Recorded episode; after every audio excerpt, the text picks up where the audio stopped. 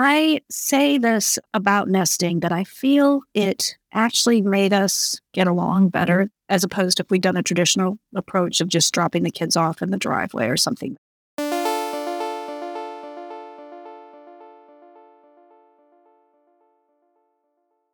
You're listening to the Mindful Mama podcast, episode number 404. Today, we're talking about nesting after divorce with Beth Behrendt.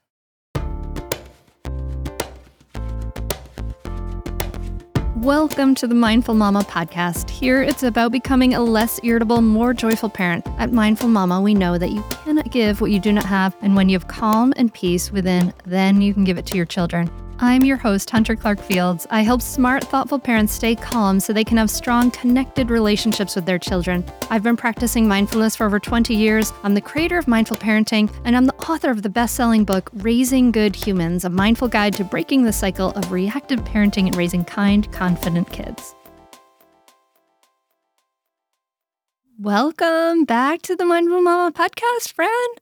I am so glad you're here as always. And listen, if you haven't done so yet, please subscribe so you don't miss any. And this is so important. If you get some value from the podcast, please, please go over to Apple Podcasts. Do me a favor, leave us a rating and review. It just helps the podcast grow more and it takes, you know, like 30 seconds. I hugely, hugely appreciate it. Beth Behrendt is a freelance writer and divorced mother of three. She's written articles about nesting for the New York Times and Psychology Today, and she's a regular contributor to Divorce Magazine. And she talks, her book is nesting. And this is such a cool idea. I really wanted to showcase it on the podcast because when a couple separates, right, it's usually the kids whose lives are disturbed the most, right? They're being shuttled from house to house, they have to go to separate houses. So, what if instead of that, the kids stayed in their family home and the parents moved back and forth.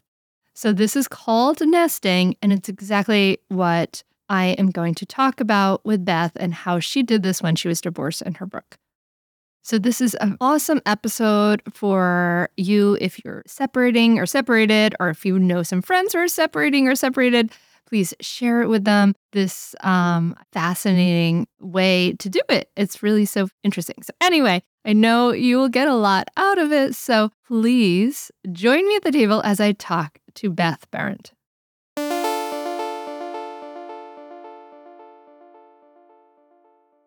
Do you want to stop yelling and have your child listen to? Well, I have exciting news for you. If you're hearing this right now, it means that the doors to mindful parenting are open at mindfulparentingcourse.com. This only happens for a limited time, and it may be perfect for you if you want to be that patient, calm parent, but you're afraid of being walked all over. You're losing it, and you want to be that steady, peaceful parent. You don't have a cohesive method, and you take in bad advice like just count to one, two, three. Mindful parenting is an evidence based system that not only teaches you how to calm your reactivity, but offers you a ton of personal guidance. A lot of other parenting coaches talk about the best way to respond to your child, but guess what? They don't walk you through the research proven practices that it really takes to create changes that actually last. Mindful parenting teaches you the specific steps to create cooperative, loving relationships for life. In mindful parenting, you can learn how to stay calm even if you find yourself shouting hourly now. Be present for your child no matter what they're going through. Resolve conflicts easily without yelling or taking away the iPad. Set limits without your child resenting you for days afterward. And build trust between you and your child so that you avoid misery in the teen years. The doors are open now at mindfulparentingcourse.com. Unlike other programs in Mindful Parenting, we offer one on one coaching to every member and weekly drop in coaching sessions. Don't wait anymore. You and your kids are worth leveling up. Go to mindfulparentingcourse.com and join now before the doors close again. That's mindfulparentingcourse.com. I'll see you there.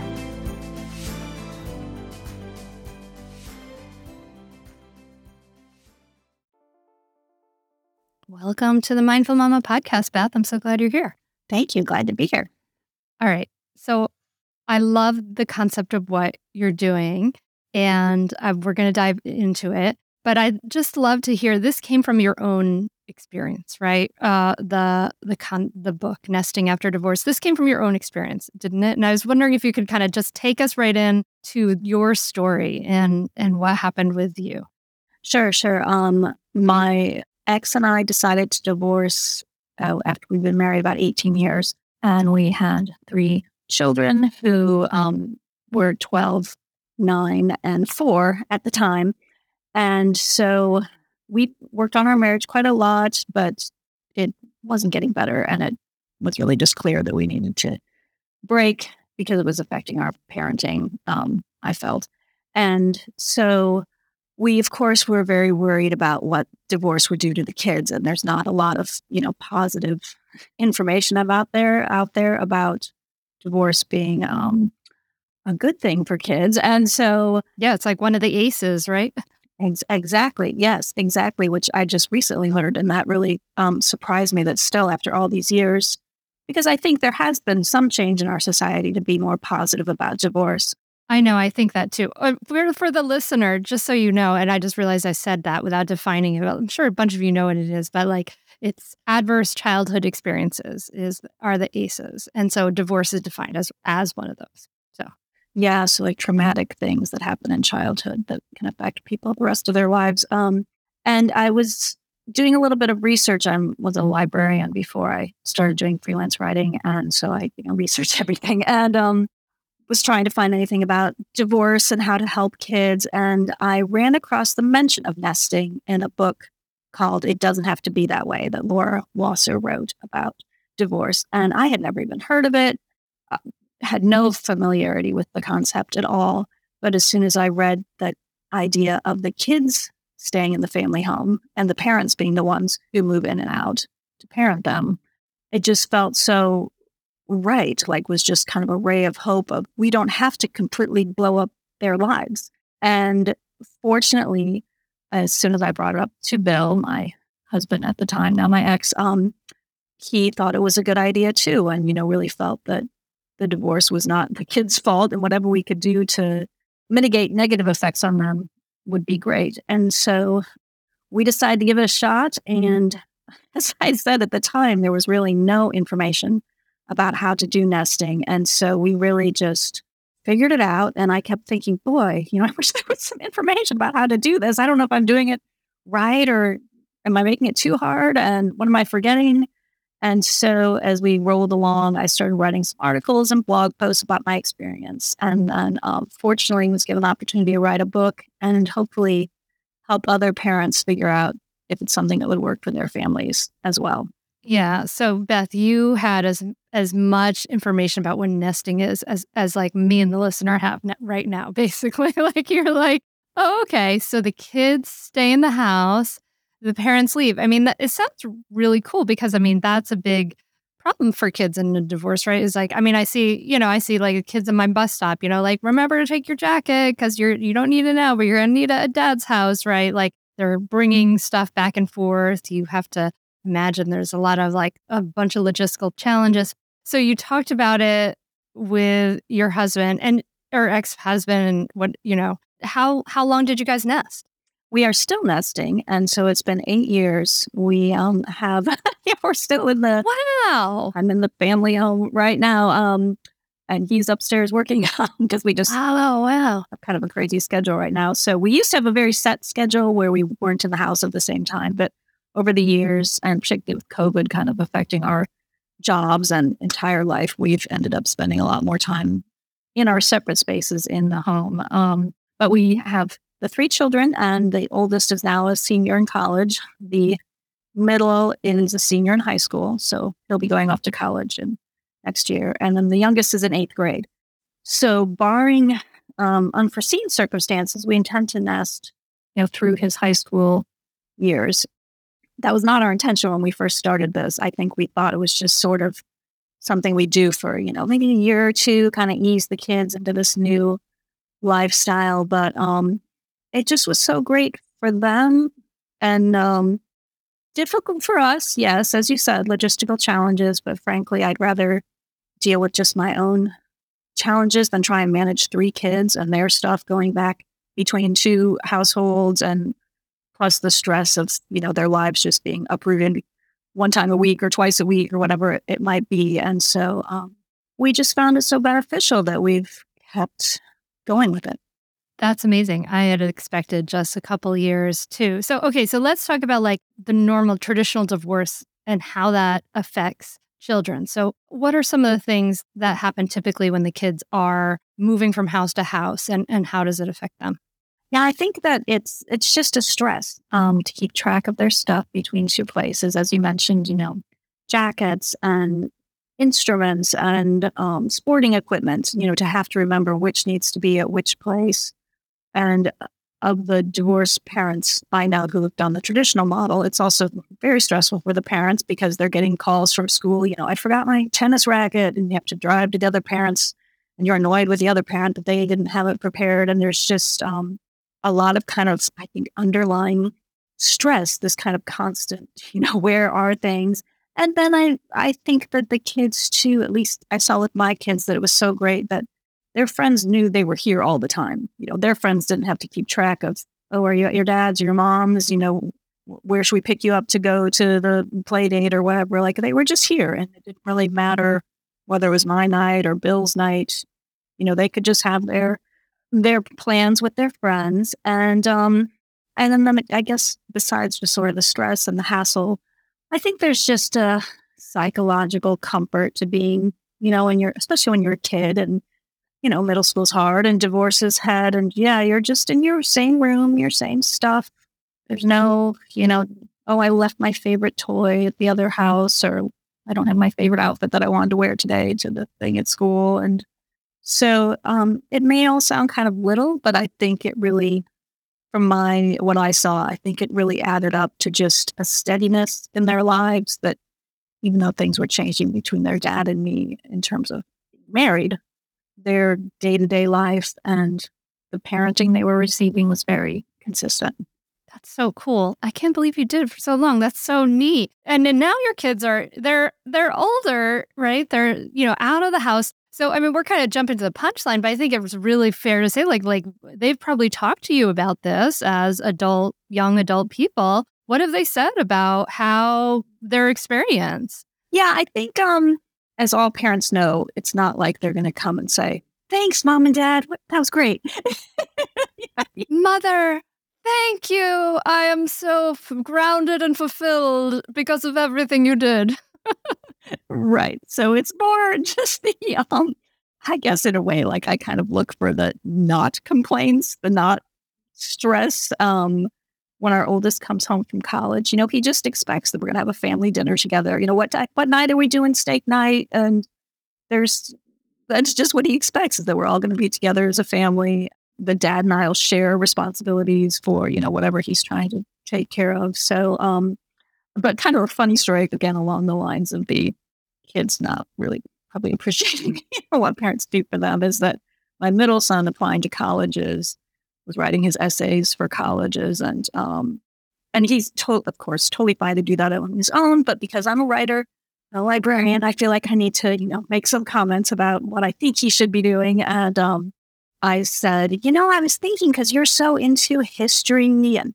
creativity and know, kind of taking the unusual path to get to things. And I thought it was really kind of like our nesting arrangement has been, you know, for you're growing up in this environment.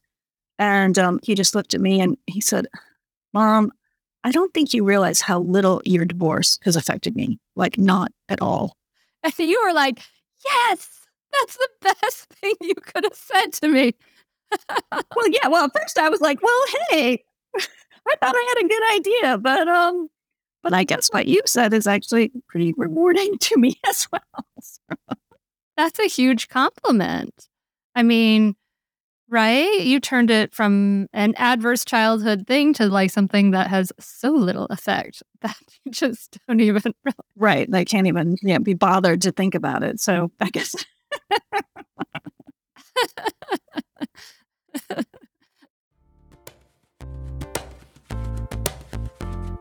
Stay tuned for more Mindful Mama podcast right after this break. I want to tell you about a great podcast that you should check out, especially if you ever deal with any school system, which you probably do. It's called Understood Explains. This season of the show is hosted by teacher and special education expert Juliana Urtubey, and it's all about how to navigate individual education plans, also known as IEPs. And this season of Understood Explains covers topics like how to tell if your child needs an IEP and busts common myths about special education. So I checked out the episode on the difference between IEPs and 504 plans because my daughter Maggie uses a 504 plan and it was really, really helpful. It went over all the differences, which one's better, how to get them, different myths and what your rights are, all kinds of different things that you should understand if your child may need extra help in education through an IEP or a 504 plan. The tone is super helpful, friendly, and smart. I highly recommend you check it out. To listen to Understood Explains, just search for Understood Explains in your podcast app. That's it. Understood Explains. We are supported by Mysteries About True Histories, affectionately known as Math Mysteries About True Histories. It's a weekly show full of time travel puzzles, hidden equations, history, and lots of laughs. I highly recommend this podcast. It's really wonderful, especially if you have kids like around like six plus, but it can totally be enjoyed by the whole family. So I listened to the episode, The Pirate Queen, and you're just dropped right in the middle of the action. People are fighting, there's a sword fight. And then these kids, they've gone on a time travel mission and they have to solve problems in the midst of it. And it really just like exemplifies everything we support here at Mindful Parenting. You know, kids who are adventurous, doing things on the world, they're capable. And then they do things like they have to do math, they have to think critically, they have to code break and pattern solving and all this great stuff. Beyond just the Pirate Queen episode, which I highly recommend, episodes transport listeners to moments in history too, like Pythagoras, ancient Greece, the era of the Aztecs, Sir Isaac Newton's England, and more. So jump in with your family, follow the adventures of Max and Molly on an adventure through time with puzzles and hidden equations and laughs. And it really does make learning really fun and really cool. Perfect for ages six and up New episodes drop every Thursday, each stacked with so much laughter that your kiddos won't even realize how much they're learning. So tune into Mysteries About True Histories with your kids, and you can follow and listen on Apple Podcasts or wherever you get your pods. That's Mysteries About True Histories. Let's dive into how you do this. So, we know why the kids get more grounded, they can be you know, just really, you know, stable, etc. So how how do we do it? Like if we have a listener who is approaching divorce or, you know, whatever, what is step 1 for for kind of making this this situation happen if they they're sounding like it sounds really good? Yeah, well, I'll just um I will put in a little plug for my book because one of the things I enjoyed about not only telling my own story is that I interviewed five other families from different parts of the country who um, are nesting as well. And some, you know, are just a couple years into it, and some are much further along. And um, and so I hope that um, if people can look at the book, they'll see that there are a variety of ways to approach it. But I think a really common place to start is just if you and your ex can agree you want to work together to make this happen. Because even though you're getting divorced, um, you still, you know, are going to need to work on things together. And which really is the case for anybody getting divorced and parenting. You know, it doesn't have to be nesting. That's just part of being a parent. Um, but you you need to be able to agree with each other. You know that you're both going to give it a shot to figure figure out if you can do it. And then the second thing you need to think about is, you know, what your arrangements might be outside of the nest. And a lot of nesters, this surprised me a little bit, although it definitely was a factor for us. Um, a lot of people are drawn to it because it's actually cheaper than setting up two separate mm-hmm. homes with all the stuff you need to support yeah multiple children every day. And so what most nesters tend to do is you know keep the family home and then a lot of people will rent a separate apartment that they share.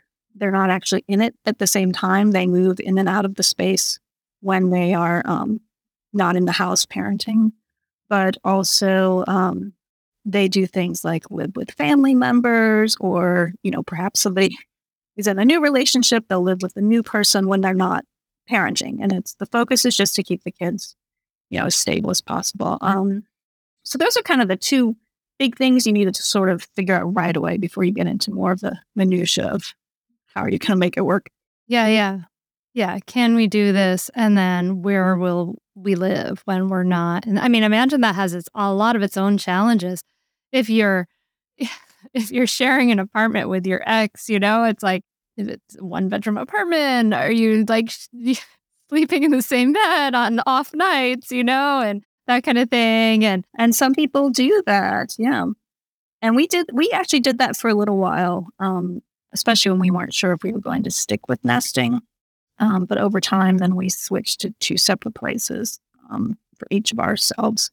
And Bill is actually recently remarried, so he goes to his wife's home when he's not in the nest. I was going to say, I mean, I guess this could also be a way for people to live in further places. You know, I mean, I guess you're going to stay somewhat in within a reasonable traveling distance. It, you know, to stay near your kids if you're getting divorced. But I guess, you know, if depending on what your means are, you know, it could be a short flight away, even if like one person can, you know, wants to have an apartment, you know, that kind of things. I mean, I guess it, it's. Yeah, uh, yeah, that's true. I have heard of that. And, you know, then kind of your, your next part of figuring out the situation is figuring a schedule. And so certainly, you know, if you're not switching out every two days or something, you could have a further um, distance from the home. Um, and people do all sorts of different schedules. We did sort of a week, week on, week off for a number of years. Uh, we got much more flexible as time went by. But some people, especially with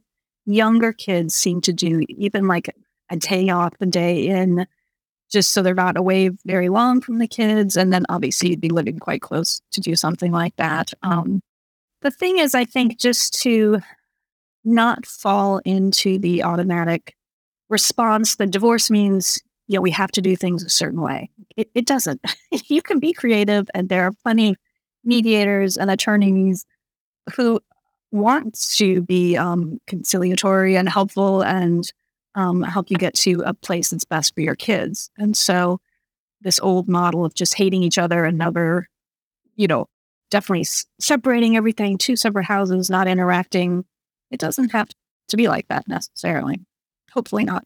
I know. I think that I think it is very helpful these days. I mean, I'm not divorced, but, but you know, I have friends who are, and in some ways, like, seems pretty nice in a lot of ways. Like, she when she's with her, my friend is with her kids like for four days, and then by the time they're kind of driving her crazy, they go to dad's, and then she gets time to herself, and then she misses them after three, you know, like four days, and then they're back. And so, what the, our conversations have been like is that she feels really present with them when they're there because she has all this other time to fill her cup, to be herself, to do the things she wants to do and live her life. And then also really be present with her kids, you know, in a way that um, sometimes when we're with our kids all the time, it can be so overwhelming, especially when they're little. It, you know, depending on how old they are, right? Like, and um, you know, especially you know, if you are at the point of considering divorce, you know, I was finding that the problems of our marriage were taking so much of my energy that once that was kind of not what I had to give daily attention to, I could be such a more present mom. And I enjoyed my time with the kids so much more because there just wasn't the underlying tension, you know, it was just me and them. And um and I think that it also really helped their dad connect with them as well. And it kind of gave him the opportunity to step in on daily stuff that I used to always take care of and, um, you know, become much more engaged that way. And neither of us had the distraction of the problems in our marriage. We just were, when we were with them, focused on parenting them. That's cool. Okay. So, how did you tell your kids about it? How, what's a, a good way to talk to your kids about these things? I mean, I imagine they're feeling some of the problems anyway. How does that go down? Yeah, we um Bill and I agreed beforehand that we would tell them together. And they knew I had been staying sometimes at my parents as we were kind of figuring out nesting. And And so they were a little familiar with, you know, they knew that I was going away a couple nights a week and, you know, that we were just, they knew we were working on some stuff. But really, the, the oldest was 12. He's probably really the only one who kind of understood that there were problems. Um, but we sat all three of them down together and told them, you know, that we had, as they knew, we'd been working on some, you know, issues as married people, but that we still, you know, of course, loved being their parents and that we decided we were going to end the marriage part, but get divorced. And, um, and immediately when they heard that word, the oldest particularly started to cry. Um, then the other two, you know, I think because their older brother was crying, they were crying. And, um, and then, um, but I was able to say right away, like, but you know what? You are staying here in the house. Like, there's nothing really is changing for you.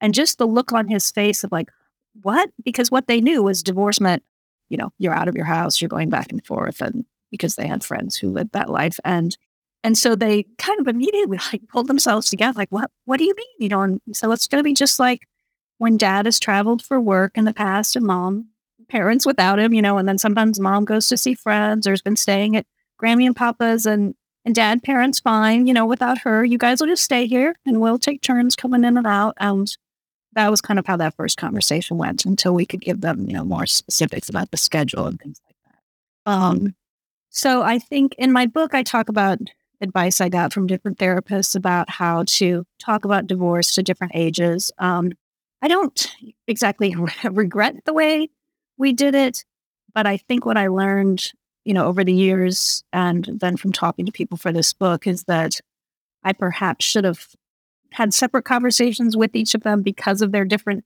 ages. I think it was good to tell them all together so they were all on the same page and knew that each other knew. But, you know, the youngest was five. And so he wasn't understanding the same way the 12 year old was. And, um, and he did over time, but I, I think I should have had more frequent conversations with him on sort of a different level. Um, so that's my advice to people now is to you know have more conversations than you probably think you you think you should.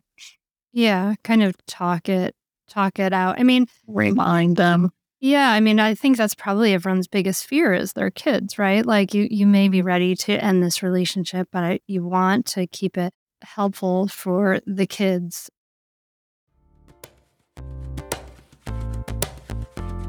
Stay tuned for more Mindful Mama podcast right after this break.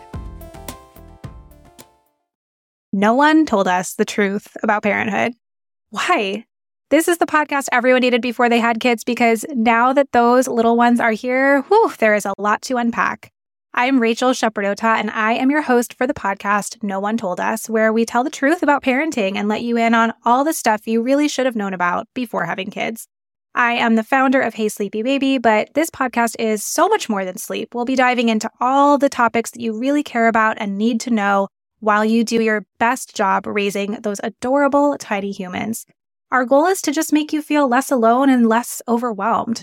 There are so many things that no one tells us before becoming a parent, and I think that we should really pull back the curtain on becoming a first time or second time mom or dad to share the good, the bad, and the ugly We'll have a little education, a little fun, and a whole lot of heart that goes into each and every episode. So join me and our amazing guests each week to hear us talk about what no one told us. Lynn, this time of year, parenting can be such a flusterclux. You've come to the right place. I'm Lynn Lyons, and I've been treating anxious families for over 30 years. I'm Lynn's sister in law and co host Robin Hudson. Join us for Flusterclux, a podcast for parents who worry. Wait, that's everybody. Yeah, these last few years have felt like one long anxiety attack for so many. Why do you think parents are always surprised that a podcast about anxiety relates to them, even if no one in their house has an anxiety disorder? Well, worry is human. Everyone does it, and anxiety shows up when we face uncertainty. All the parenting tips you've taught me have been essential. I love to break it down into skills we need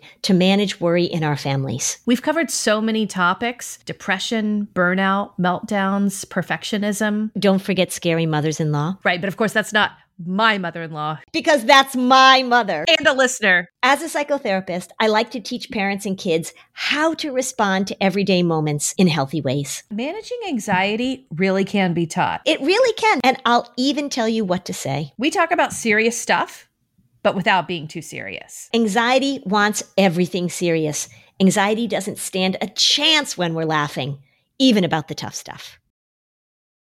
All right. So you tell the kids, you figure it out in your book, which is so, so helpful. If you are considering this, dear listener, I really recommend Beth's book, Nesting After Divorce. It's really like clear, very unintimidating, really helpful.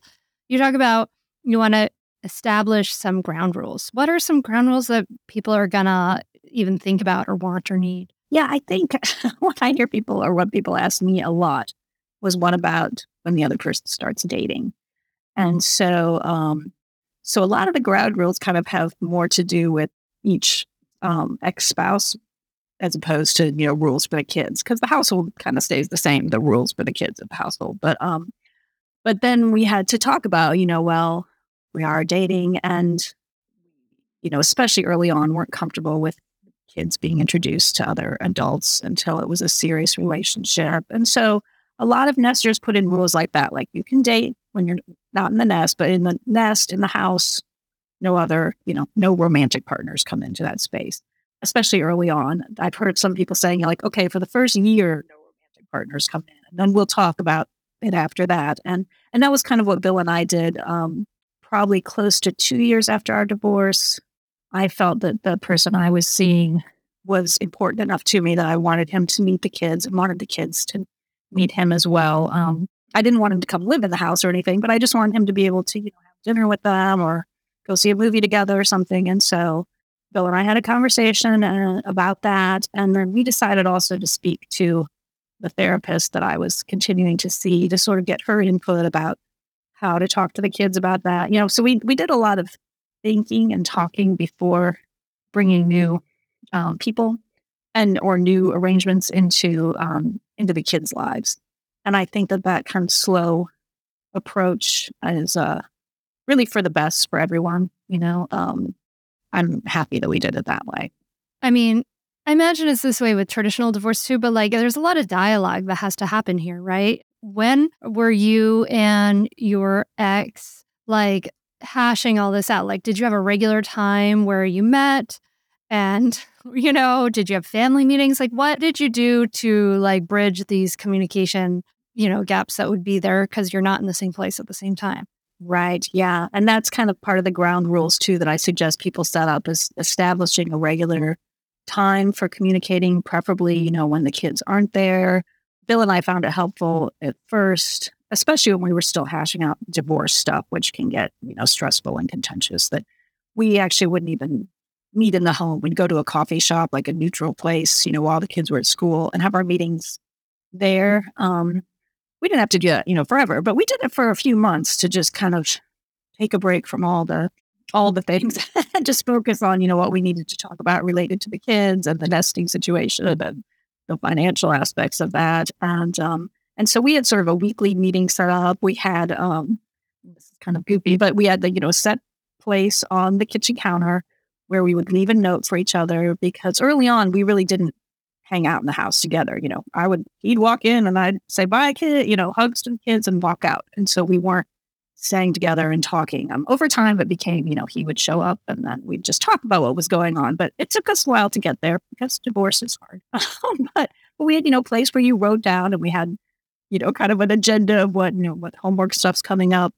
I don't know what groceries might need to be bought soon. Um, the dog has a vet appointment, whatever kind of household stuff we each needed to know about. And so um, I guess that's a whole thing too. Like your your financial things like who is buying the groceries like who who is taking care of the dog i mean you know it's interesting because traditionally a lot of logistical stuff falls on women's shoulders like women just moms take it on just by assumption and and men don't question that assumption either you know and, and so but in this situation i i imagine you know you're examining everything and so did that shift your roles or how did that go? It definitely did, especially at first, because we were really um, trying to keep very strict boundaries on, you know, if it was Bill's parenting time, I wasn't coming in and helping the kids with homework. You know, he was, it was all on him. And then when it was my turn, you know, if the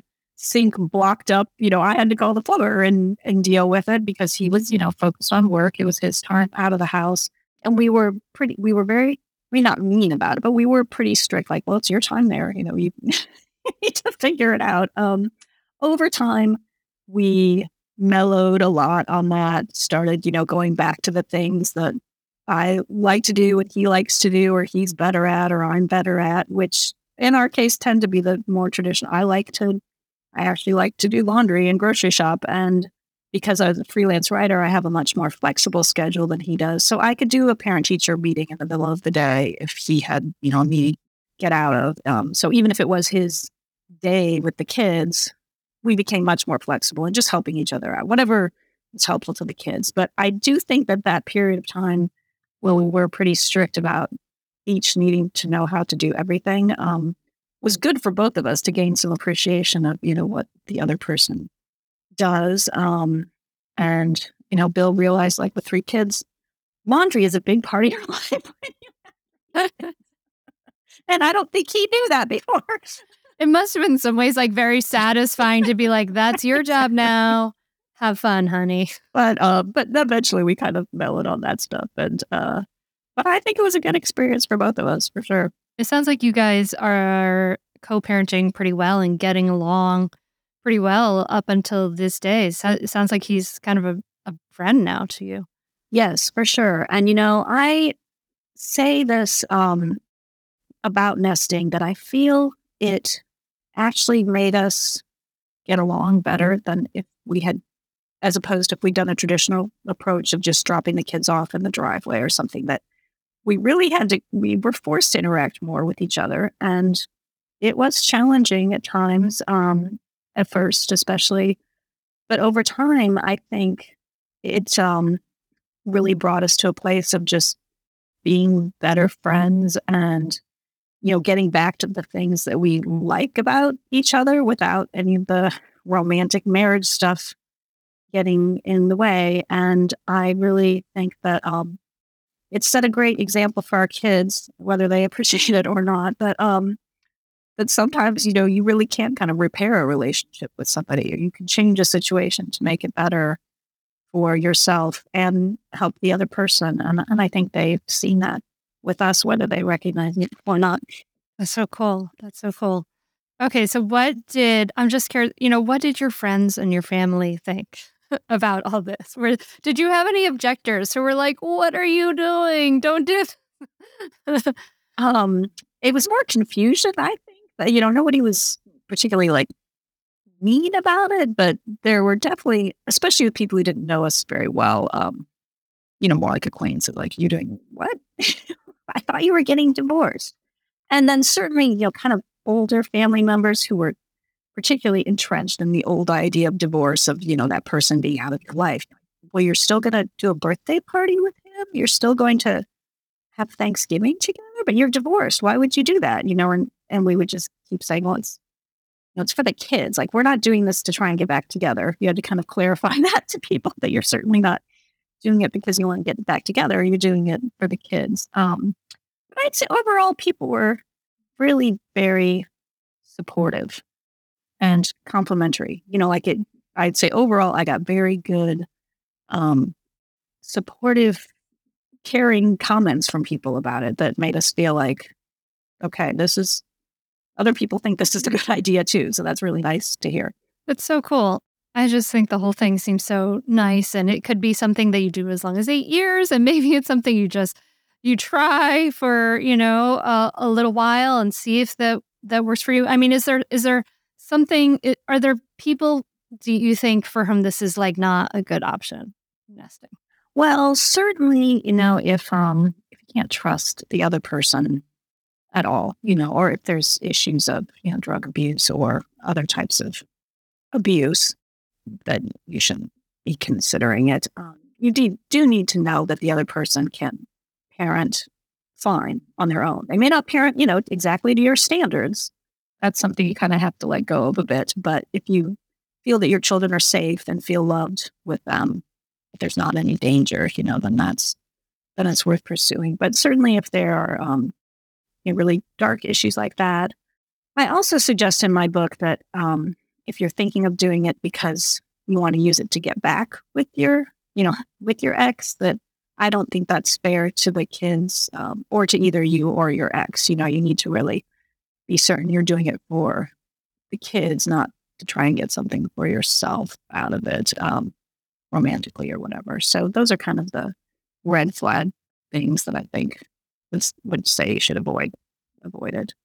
But I think a lot of people think, oh, just because they're mad at their ex, you know, oh, we're very contentious. They can't imagine it working. But um, I've talked to a number of people who really set it up kind of as we did in the beginning, where it's very clear cut. You know, you weren't, we didn't interact with each other much. And the way we communicated was very well defined so that we weren't, you know, constantly calling each other or texting. Like it was, we had to put some boundaries on that at first. And so I think even if you are really mad at your ex, if you, you still could pursue nesting if you think it's going to be good for your kids. And if you just really think about what sort of boundaries you each need to have in your interactions with each other. Yeah. I mean, I guess you could be mad at that person, but if you can trust that person to not leave the house trashed or your kids like completely, you know, whatever, you know, I mean, if they're, if they're, you can trust that person to be a responsible person in general, then maybe it might be pers- worth pursuing anyway. I mean, I guess I imagine if kids were given a vote in the whole thing, that's what they'd want. That's what I mean. I imagine like if they could just like stay in their house and have mom and dad moving out, I think that would probably be what they might want.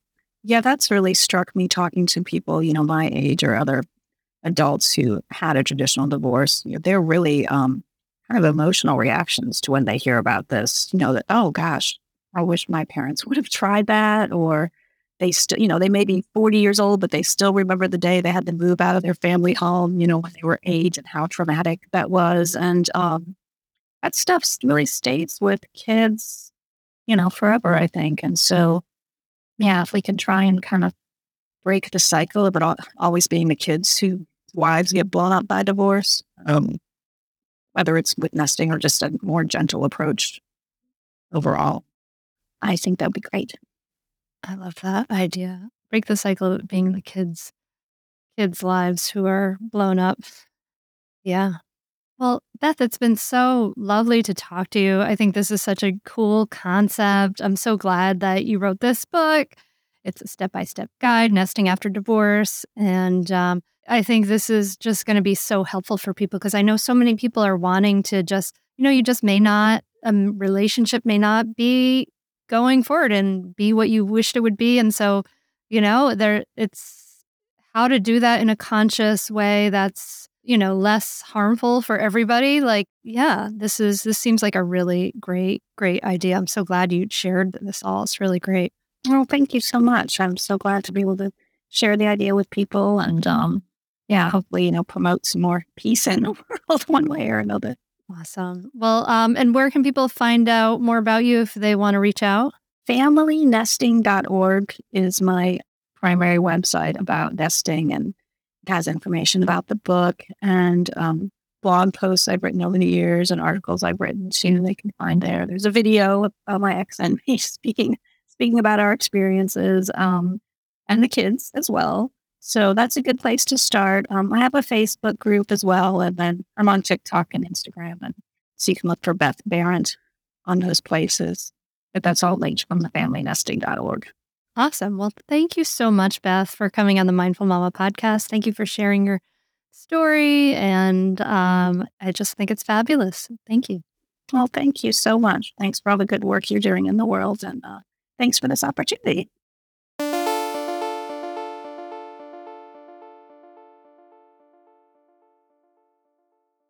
Thank you so much for listening. Isn't nesting such a cool idea? I think it's really neat if that works out for, you know, people and their families.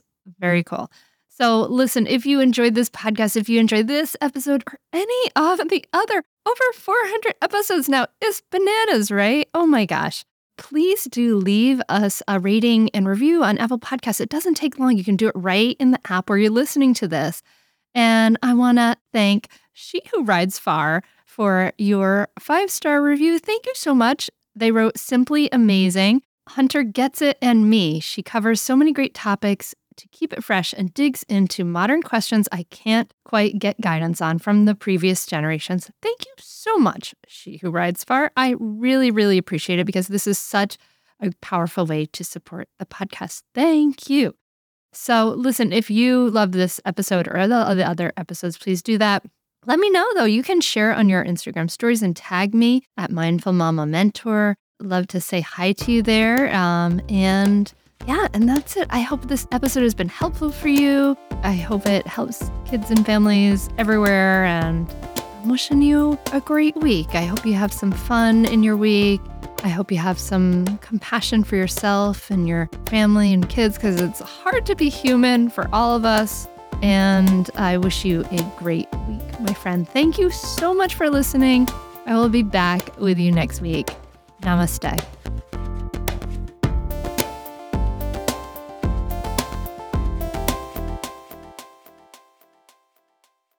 I'd say definitely do it. It's really helpful. It will change your relationship with your kids for the better. It will help you communicate better. And just, I'd say communicate better as a person, as a wife, as a spouse. It's been really a positive influence in our lives. So definitely do it. I'd say definitely do it. It's so worth it. The money really is inconsequential when you get so much benefit from being a better parent to your children and feeling like you're connecting more with them and not feeling like you're yelling all the time or you're like, why isn't things working? I would say definitely do it. It's so, so worth it. It'll change you. No matter what age someone's child is, it's a great opportunity for personal growth and it's a great investment in someone's family. I'm very thankful I had this. You can continue in your old habits that aren't working, or you can learn some new tools and gain some perspective to shift everything in your parenting. Are you frustrated by parenting? Do you listen to the experts and try all the tips and strategies, but you're just not seeing the results that you want? Or are you lost as to where to start? Does it all seem so overwhelming with too much to learn? Are you yearning for a community of people who get it, who also don't want to threaten and punish to create cooperation? Hi, I'm Hunter Clarke-Fields, and if you answered yes to any of these questions, I want you to seriously consider the Mindful Parenting membership. You'll be joining hundreds of members who have discovered the path of mindful parenting and now have confidence and clarity in their parenting. This isn't just another parenting class. This is an opportunity to really discover your unique, lasting relationship, not only with your children, but with yourself. It will translate into lasting, connected relationships, not only with your children, but your partner too. Let me change your life. Go to mindfulparentingcourse.com to add your name to the waitlist so you will be the first to be notified when I open the membership for enrollment. I look forward to seeing you on the inside. mindfulparentingcourse.com.